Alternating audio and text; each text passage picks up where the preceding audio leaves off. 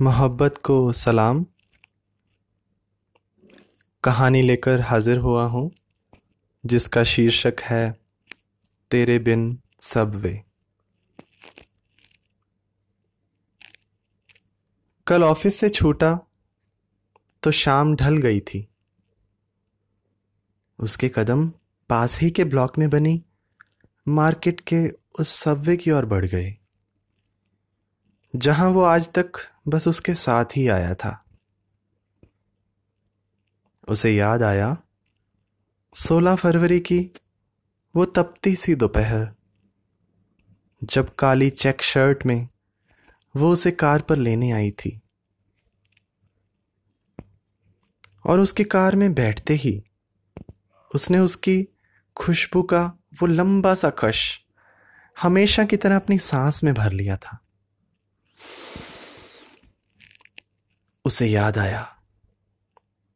उसे जाने क्यों उसकी कार में बैठते ही उसकी वो खुशबू हर बार महसूस होती थी। जैसे वो खुशबू उसके अंदर इस कद्र बस गई थी कि वो अकेले में भी उस खुशबू को याद करके खुश हो सकता था। उसे खुद पर हँसी सी आई। कितना पागल हूँ ना मैं। अरे, वो तो कितनी देर से सबवे के ऑर्डर काउंटर पर खड़ा था। सामने मेन्यू को निहारते निहारते वो याद करने लगा। क्या था वो उस दिन? वो जो उसने मेरे लिए ऑर्डर किया था? रोटी जैसा कुछ था। स्टफ़ हाँ वो लिखा हुआ। Veg wrap. पर इसमें भी दो हैं। एक वेज रैप और एक चटपटा चना रैप। वो अपने दिमाग पर थोड़ा ज़ोर डालकर फिर याद करने लगा। उसके गहरे चश्मे और खुले होठों से निहारते हुए चेहरे को। वो कितनी अच्छी लग रही थी ना? पर भूली क्या थी? चटपटा चना रैप ही बोली होगी। एक्सक्यूज मी एक चटपटा चना रैप कर दो। सर, कोल्ड ड्रिंक क्या लेंगे? कौन सी है? सर, कोक या सेवन अप। उसे याद आया। उसने ज़िंदगी में पहली बार सेवन अप भी उसके साथ ही पी थी। ऐसा करो, एक स्मॉल सेवन अप भी कर दो। ठीक है सर, आप वेट कर लीजिए। बीच में पड़ी सबसे छोटी सी टेबल जिस पर सिर्फ़ दो कुर्सियाँ लगी हुई थी, उस पर आकर वो बैठ गया। यार, ये क्या बना दिया? उसे बिल्कुल अच्छा नहीं लगा। बीच में ही उठकर उसने ठंडे रैप को ज़बरदस्ती गर्म करवाया।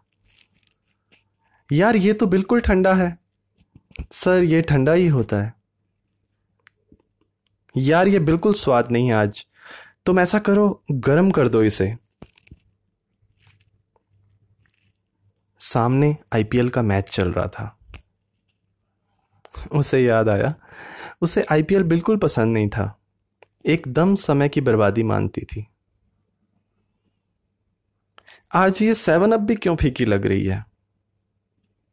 सहसा उसे ख्याल आया, वो होती तो मेरे हाथ से रैप लेकर ठीक करके देती, ऐसे पराठा सा बनाकर ना खाने देती।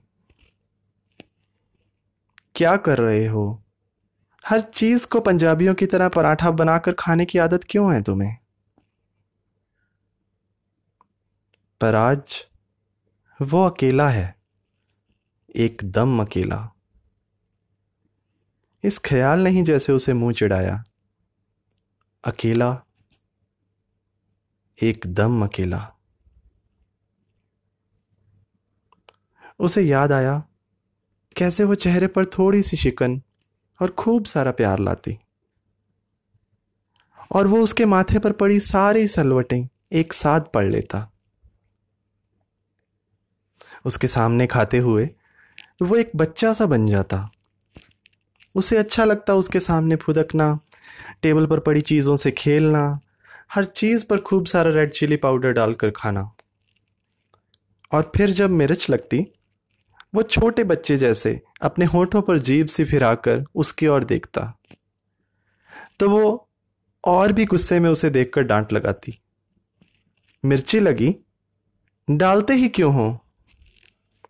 और फिर बड़े प्यार से उसे पानी देती। और वो अपनी उसी शरारत में भूल जाता कि टेबल पर तो कोल्ड कॉफ़ी भी पड़ी थी। दूर फ्रिज में उसे कुछ पड़ा हुआ दिखाई दिया। अरे, ये तो आइस टी है।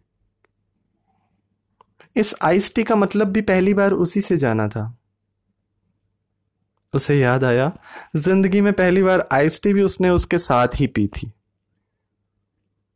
काउंटर पर आकर पैसे जमा कराते हुए उसका उसी अंदाज में ज़बरदस्ती पैसे देना और फिर उसकी कार में बैठकर उसको घुमाना, कनखियों से उसे देखना, कार की स्टेयरिंग पर घूमती उसकी गोरी बाहें।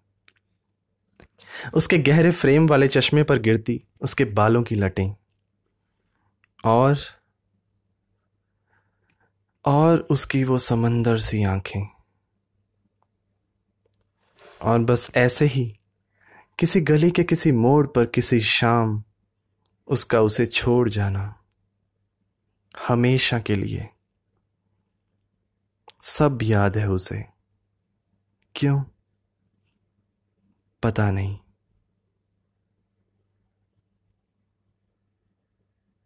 ये थी मेरी लिखी कहानी, तेरे बिन सबवे अल्फाज और आवाज़ डॉक्टर गुरप्रीत सिंह। शुक्रिया।